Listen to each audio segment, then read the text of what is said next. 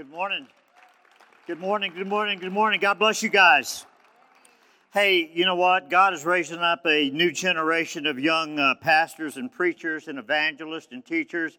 And I want to welcome one of them right now, Isaac Pino. Give him a warm welcome this morning.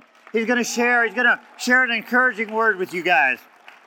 Come on, man. Come on. Come on. All right. Give it up for this guy. Hey guys, uh, is this yeah?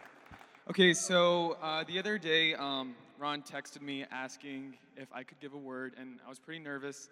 Um, and I'll make it quick, but God had given me the word of just of faith, and He reminded me of the story of Joshua when he asked um, God to make the sun stand still.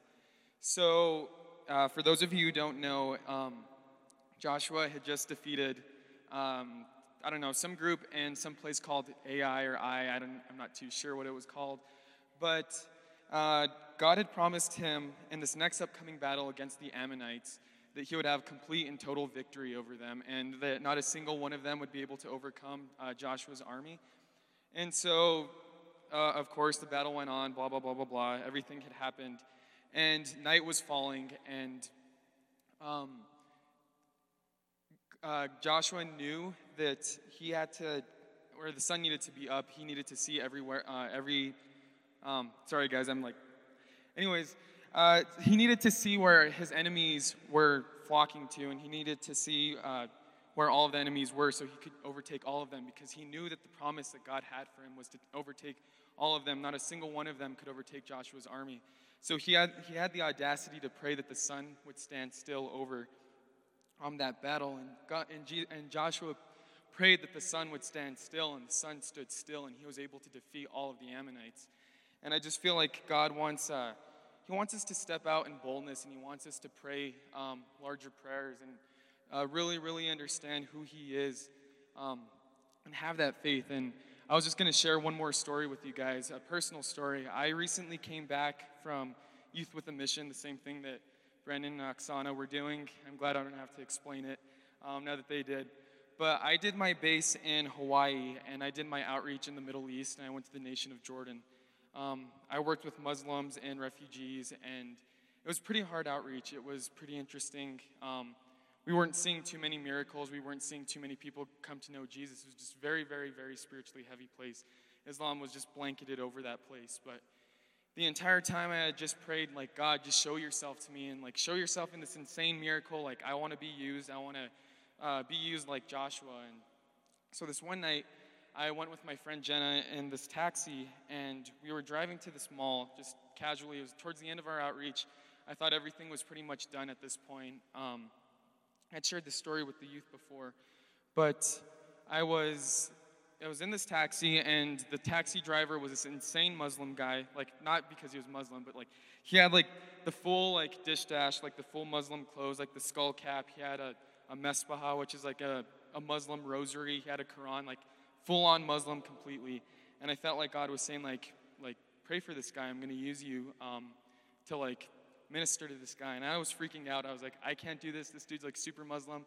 I've been shot down like way too many times before God and um, then he reminded me of Joshua, and I knew that God had promised me that he was going to reveal himself to me on this trip. And uh, the thing was with Joshua was God had promised victory, but Joshua still had to fight the battle. And so I felt like God was telling me to fight the battle at this point. And um, so I felt like God had given me a word of knowledge that this guy, this guy had pain in his body. So I just said, hey man, like, do you have any pain in your body? Do you have, like, I don't know, anything? And the guy was like, who told you I had pain? Like, I have pain, but who's telling you these things? I was like, well, Jesus is, and Jesus is my friend. Um, and he speaks to me.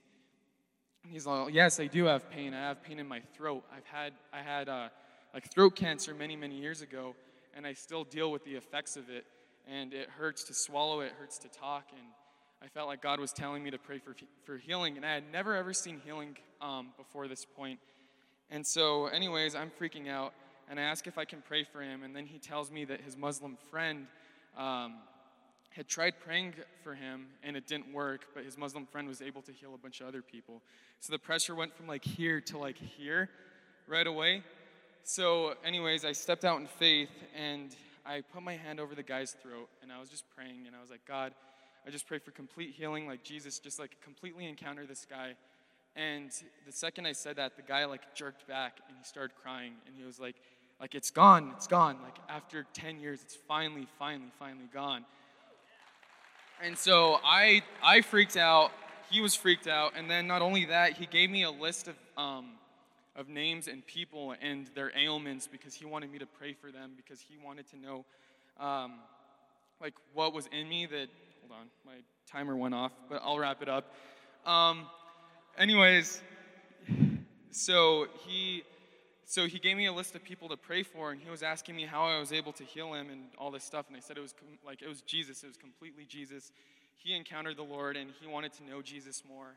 This insane muslim guy after this outreach that I thought I wasn't going to see anything. Like he was able to see Jesus, but it was because I stepped out in boldness and in faith, and I was able to understand like God's promises for me, but also step out into the battle like Joshua did.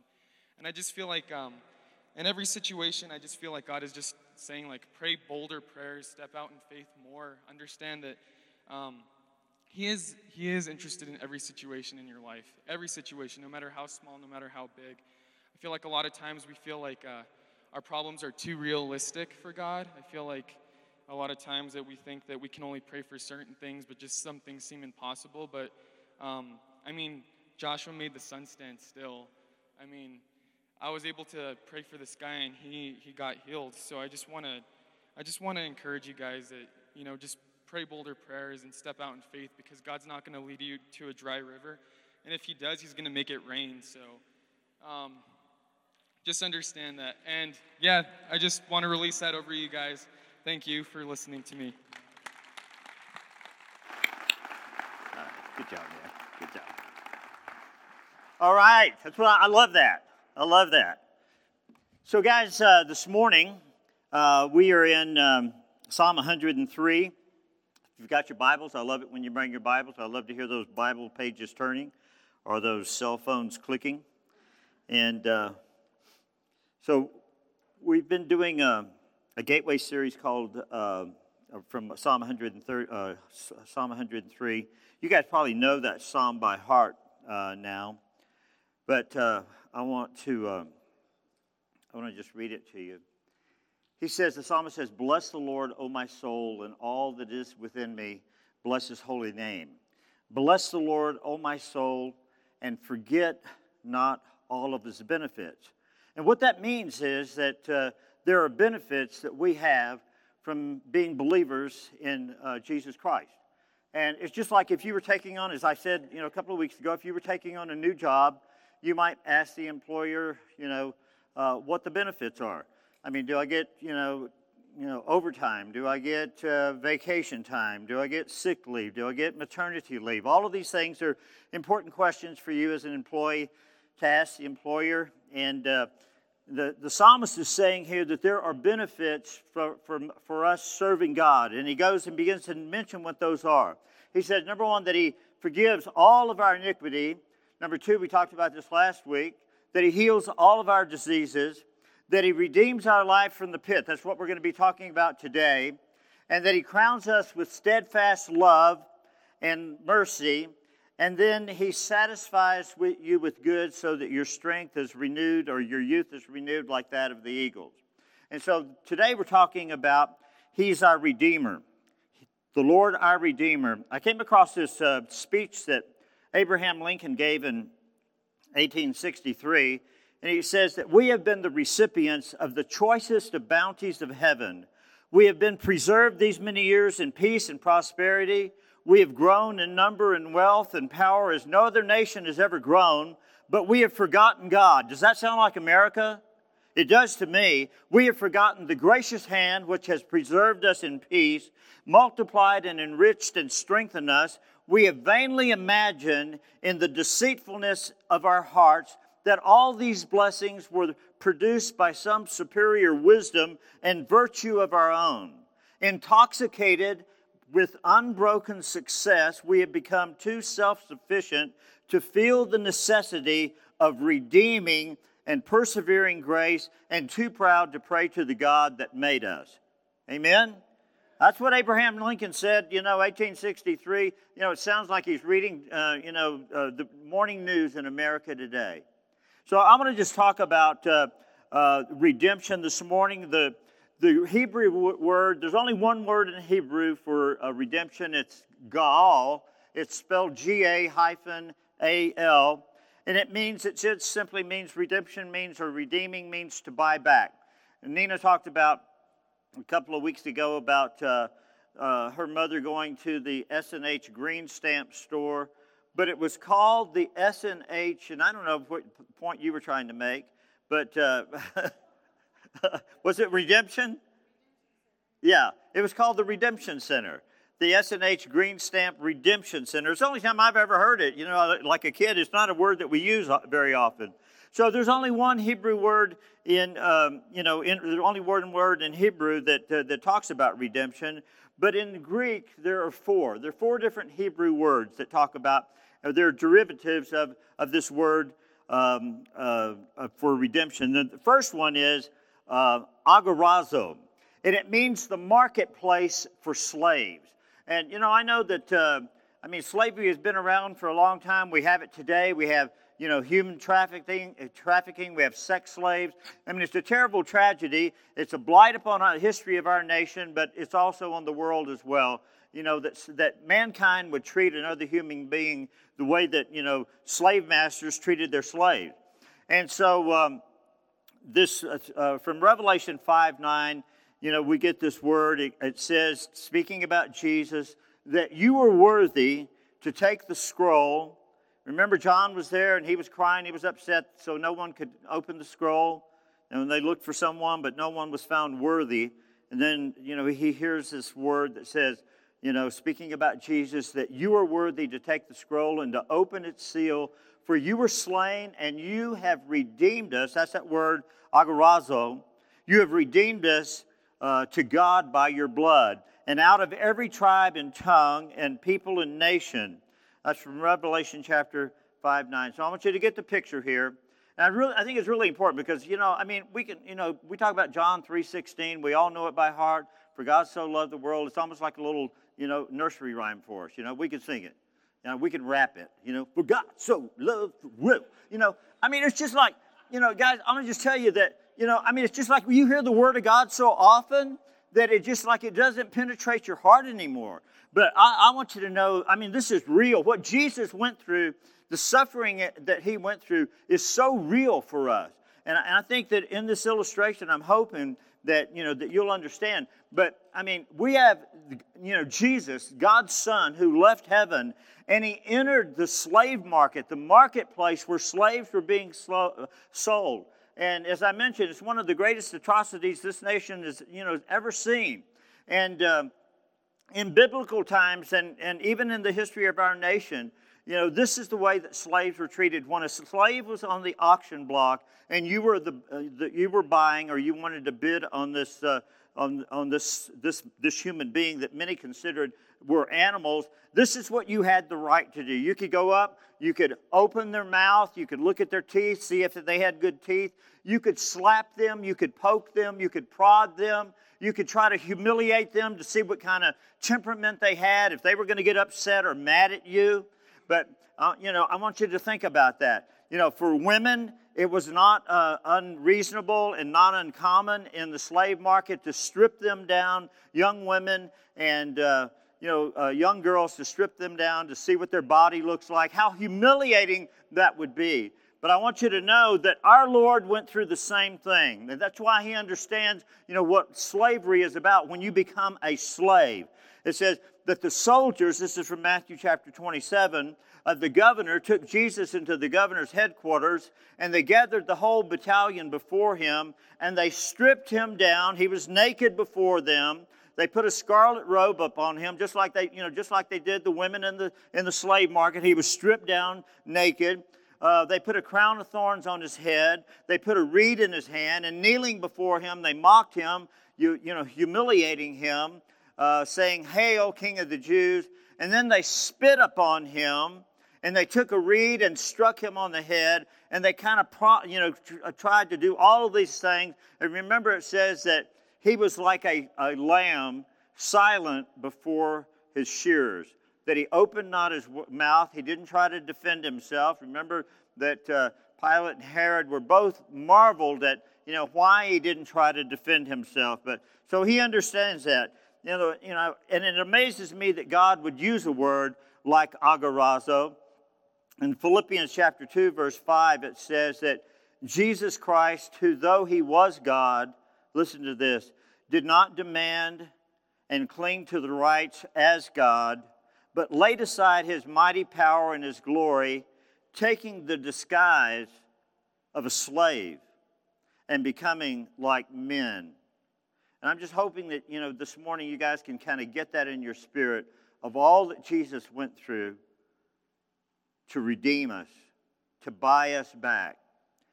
Because, see, we'd been sold to a, a terrible slave master. His name was Satan.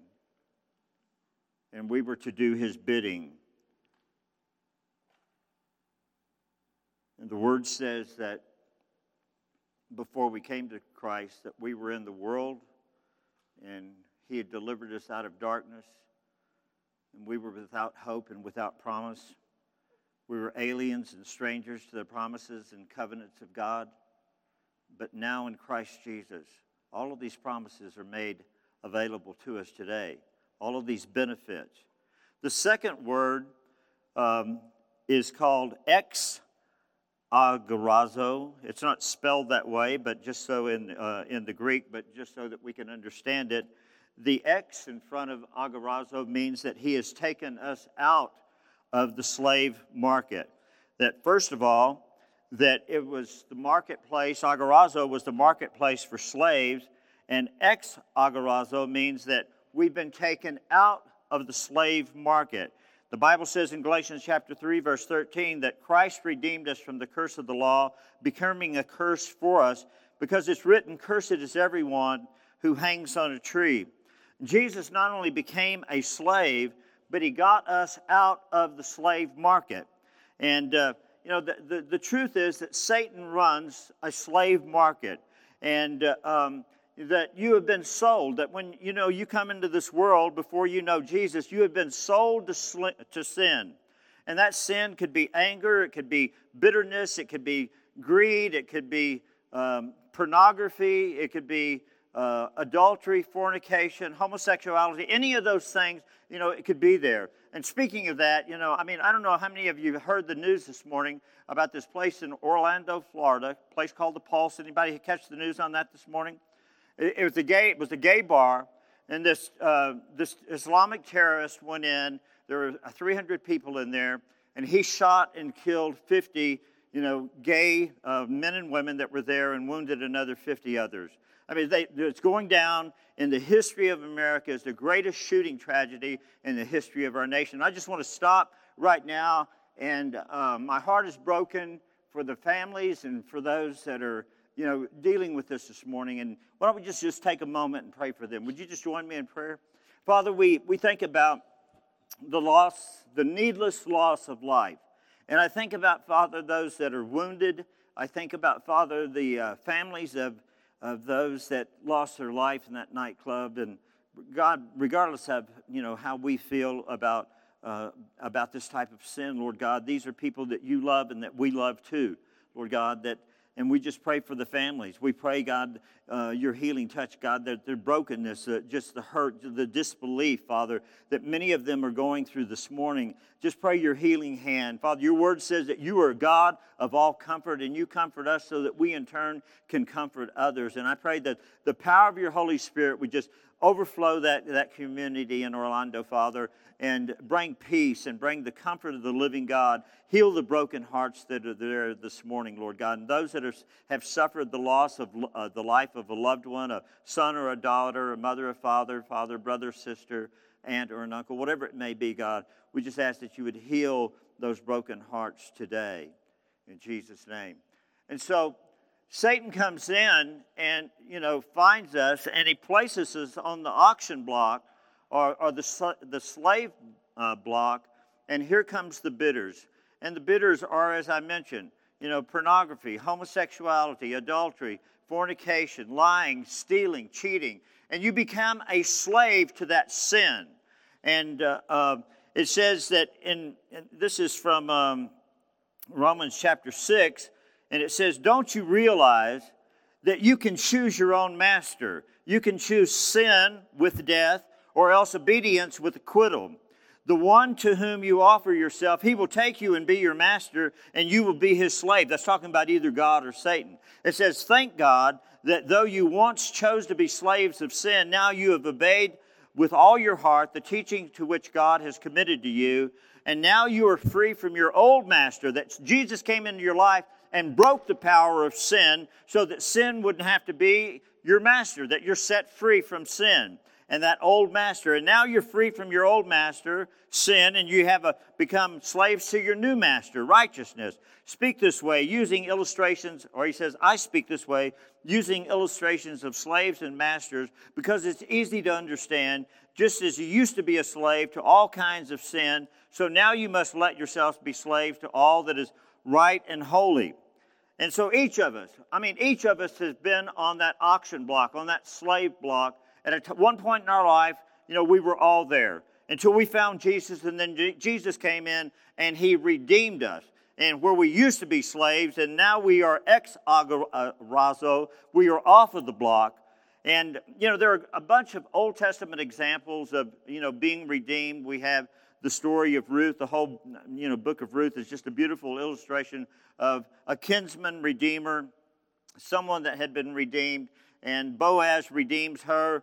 Uh, you know, gets her land back for her, and marries her, and then I mean, just incredible, beautiful story unfolds. Uh, they have a child, and uh, you know, and just goes on. You know, the whole line of David is established there, and uh, God does an incredible thing, just three or four generations removed from the time when you know, when Ruth and her uh, mother in law Naomi were in a land and, you know, it, uh, there was famine and it was destitute. And it was just like all hope was lost until they returned back home. And Boaz, you know, the, the redeemer, he was the kinsman redeemer. He redeemed her. But another story that's very similar is the story of Hosea. And uh, for those of you that don't know the story, I'll kind of give you a brief outline. Hosea was a prophet, and I'll pick up in Hosea uh, chapter 1, it says that when the Lord first spoke through Hosea, the Lord said to Hosea, Go and take yourself a wife of whoredom. He, and he was actually telling Hosea, which was illegal for a prophet, you know, it was wrong, violated the law, to marry a prostitute. And he says, Go take your wife, or take yourself a wife of whoredom, and have children of whoredom. For the land, he, and he's using this as an illustration. He says, The whole land, the children of Israel, have turned away from God and they're not worshiping God. They're committing spiritual adultery, which is idolatry, worship, the worshiping of idols. He says, The land commits a great whoredom, forsaking the Lord. So he went and took Gomer, the daughter of uh, Diblaim, and she conceived and bore a son. That's in Hosea chapter 1. And they went on to have uh, two other children. They had three children. And then in chapter 3, you know, well, before chapter 3, she ends up leaving him. She leaves him with the three children and she goes back into this life of whoredom and she becomes a prostitute again. She sells herself into slavery and uh, she puts herself on the slave block as a prostitute slave. And men would buy her and use her up and put her back on the auction block. And they men would buy her and use her up and put her back on the auction block. Meanwhile, she, you know, she's not the young, beautiful woman that she used to be. And according to Hebrew tradition, she's growing to be quite an older woman, and the bids are coming lower and lower and lower.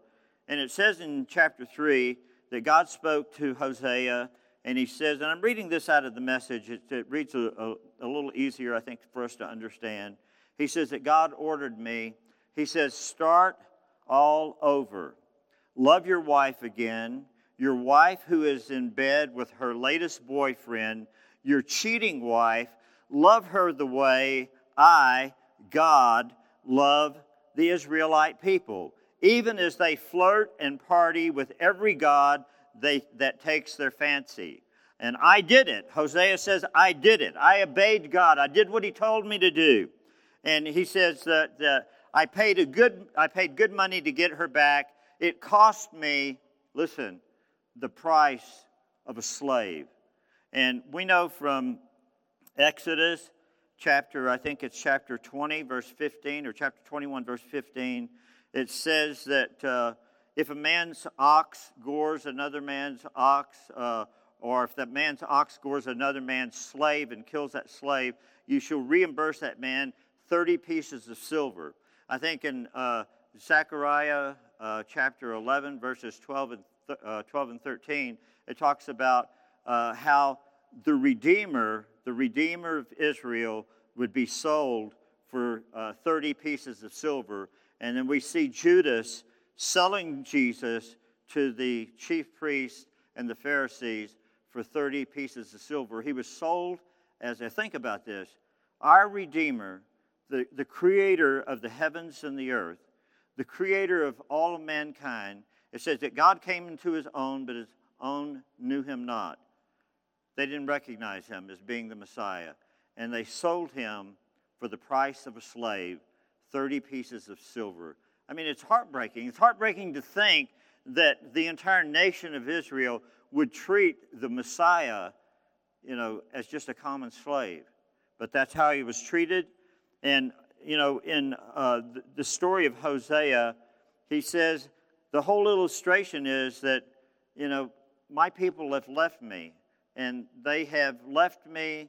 And his, his illustration is marrying a harlot and then loving a harlot or a prostitute. You know, God's saying to Hosea, He said, I'm, I'm doing this. I'm, I'm trying to teach the, Israel, the nation of Israel a lesson. What you're doing to Gomer is what I'm doing to the nation of Israel, even though they have forsaken me. And even though they have abandoned me for other idols and other gods, I still love them. My love hasn't changed for them. And your, your illustration of taking your wife back and marrying her after what all the things that she's done to you and bringing her back into your home and loving her again is an illustration of how I love the children of Israel. And so, uh, you know, according to Hebrew uh, tradition, that Hosea is there when uh, Gomer is put on the, the slave block at a very, you know, this many, many years later, and uh, no one was bidding on her, and there was one voice from the back of the crowd, and it was Hosea saying, I will take her. I will take her as my, as my wife. And he buys her back and brings her back home. The third way that this word redemption is used is word, a Greek word that's called lutrosis, and it means the full payment of a slave. The full payment. Hebrews chapter 9 says that not with blood, the blood of goats and calves, but with his own blood he entered the most holy place once and for all, having obtained an eternal redemption. He paid the full price, the full price of a, uh, the full price. You know, when, when you know something is really valuable, and you know that if I know somebody that wants it, for example, you know, many of you guys know that my background has been in real estate business, and I've been in real. I still have a real estate license, but got a license in 1977. Um, but I remember one time I was uh, selling a piece of property that I actually owned, a development that I did. It's called Los Vaqueros, out of 285. And guy had called me from, he, was, he and his wife were staying at La Posada, and they asked me to pick him up and take him out to show him the lot. And uh, nice couple. Uh, he, they get in the car, we get out, and before I can even stop the car, his wife is saying, I love it. I love it. Just buy it. Just buy it. Just pay him whatever he wants. Just buy it. I love it out here. And he's trying to get her to be quiet. He's trying to like, hush, you know, you're, you're killing, you know, the, uh, I want to try to do a deal here. I want, you know, I want to see if we can bargain on this a little bit. And you've absolutely ruined it for me. You know, it's like, you know, he, of course, uh, at that point, point, and she was sold, and, and I wasn't budging. it's like the price is the price.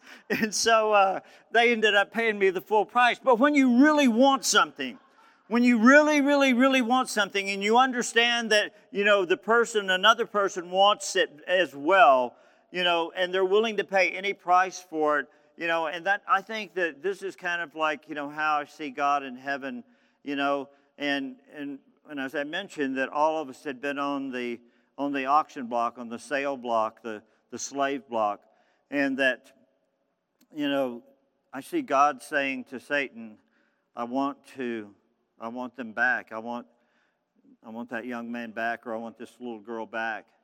I want that little boy back. And Satan saying to God, You really want him back? You really want him back? You know, what would you give me? And God saying, I'll give you my son. And Satan says, Okay, let me tell you what I'm going to do with your son. I'm going to take your son, I'm going to beat your son, I'm going to humiliate your son, I'm going to spit in your son's face, then I'm going to drag your son through the street. We're going to beat him with clubs, put a crown of thorns on his head. Then I'm going to take him and nail him to a cross. You still want to do the deal? You still in God? And God says yes. See, it's a little bit more than for God so loved the world when we think of it in those terms, isn't it? When we think of it in those terms of what Jesus did, how he became a slave for us. He says that, you know, in 1 Peter chapter 1, it says, You know that it was not with perishable things such as silver or gold that you were redeemed from the empty way of life handed down to you from your ancestors, but with the precious blood of Christ, a lamb without blemish or defect. The final word for redemption is called apolutrosis. It's lutrosis with apo in front of it. And it's not just buying a slave back so that you can own the slave, but it's buying the slave back and giving the slave his freedom that, you know, you don't, I'm buying you back, but I'm, I'm really putting you back in the way that it once was in the garden. And this is really what Jesus, this is the final meaning of that word, that Jesus bought us back and put us back the way that it used to be with Adam and Eve in the garden before the fall. It says in, uh, in Ephesians, it says that we have in him redemption, again, redeeming, that redeeming value through his blood, the forgiveness of our trespasses, and according to his riches and glory. He put us back to the original state. So we're no longer a slave, but God's child. And since you are God's child, God made you an heir. You're a son and a daughter. You're no longer a slave. And so, if we put all of this together, it says that the marketplace, that Jesus came down to the marketplace for slaves. He entered into the marketplace. And out of the marketplace, he took us out and he stayed there. He paid the full payment for the price of a slave. And the, not only did he pay the full payment, but he released us into freedom. Now, I came across a story about uh, Dr. Leo Winters. He was a very highly acclaimed surgeon, and he was awakened at about 1 or 2 o'clock in the morning that he needed emer- uh, the emergency room was calling and saying that he needed to get to the hospital quickly. There had been an accident. There was a man that was dying. They needed him, you know, to perform a surgery right away. And so he had to drive. The shortest way to the hospital was through the roughest part of town. And as he's driving through, he has to stop at a stop sign and a man, in a gray hat and a dirty flannel shirt jerks him out of the car, throws him to the ground, and, and steals his car and takes off. And uh, the doctor, you know, after a while finds a taxi, gets to the hospital. But the, by the time that he got to the hospital, the man had died. And uh, the nurse had said uh, that the man, the, the man's father was uh, the man that had died. His father was down in the chapel praying. And the doctor wanted to go in and just explained to him what had happened. But when he got to the chapel, he found a man there with a gray hat and a dirty flannel shirt. That was the man that drug him out of the car and stole his car. See, the doctor was trying to redeem and help his son, and he rejected it. And I want to tell you that Jesus Christ today is here trying to redeem you as a son or a daughter of the living God. And I'm asking you, please don't reject it anymore. Please do not reject him anymore. You know, he has come and he's given his life for you, he's laid down his life for you. This is the benefits. This is one of the benefits of, of knowing and loving God, that he will redeem your life from the pit. I want you to just close your eyes for just a moment. We're not quite done yet, but uh, it brings us to this point because I've got a baptism to perform, and I want I want to know in your life have you given your life to Jesus Christ? And if you haven't, today is a good day to do it. You want to give your life to Jesus right now? I want you to just stand up. Anybody in here right now that just says, you know what? If I died, if I died today, I don't think that I would be in the kingdom of God. You want to just stand up? All right, I see a couple of people standing up back there. I see a few more people standing up. All right. I want you to just pray with me right now. I want you to just pray, pray with me. And I'm going to give you an opportunity because the Bible says that when you believe in Jesus Christ as your Lord and Savior, the next thing you need to do, if you truly, truly believe, you need to get baptized. And I'm getting ready to do that. And I don't, I don't want to hear any excuses. You know, I don't want to. I don't want to hear you say I don't. I don't want to go home wet because that's not an excuse. I, we got clothes here. All right. That's so going home wet is not an excuse. And even if I didn't have clothes here, it wouldn't be a good enough excuse. But for those of you that are standing and want to receive Jesus this morning, you can just simply just say, Father, I know I've sinned against you and I've broken your commandments and trespassed against you and I've sinned against you and I've sinned against heaven and your son Jesus and I ask that you would forgive me. Whatever my sin may be, I ask that you would forgive me my sin, that you would wash me in the blood of your son Jesus and accept me into your kingdom, that you would fill me with your Holy Spirit and give me the power through your Holy Spirit to live the kind of life that you want me to live, a life that will bring honor and glory to your name. I'm going to just tell you, those of you that are standing, if you prayed that prayer, if you prayed that prayer, God heard your prayer, and the next step is for you to get baptized.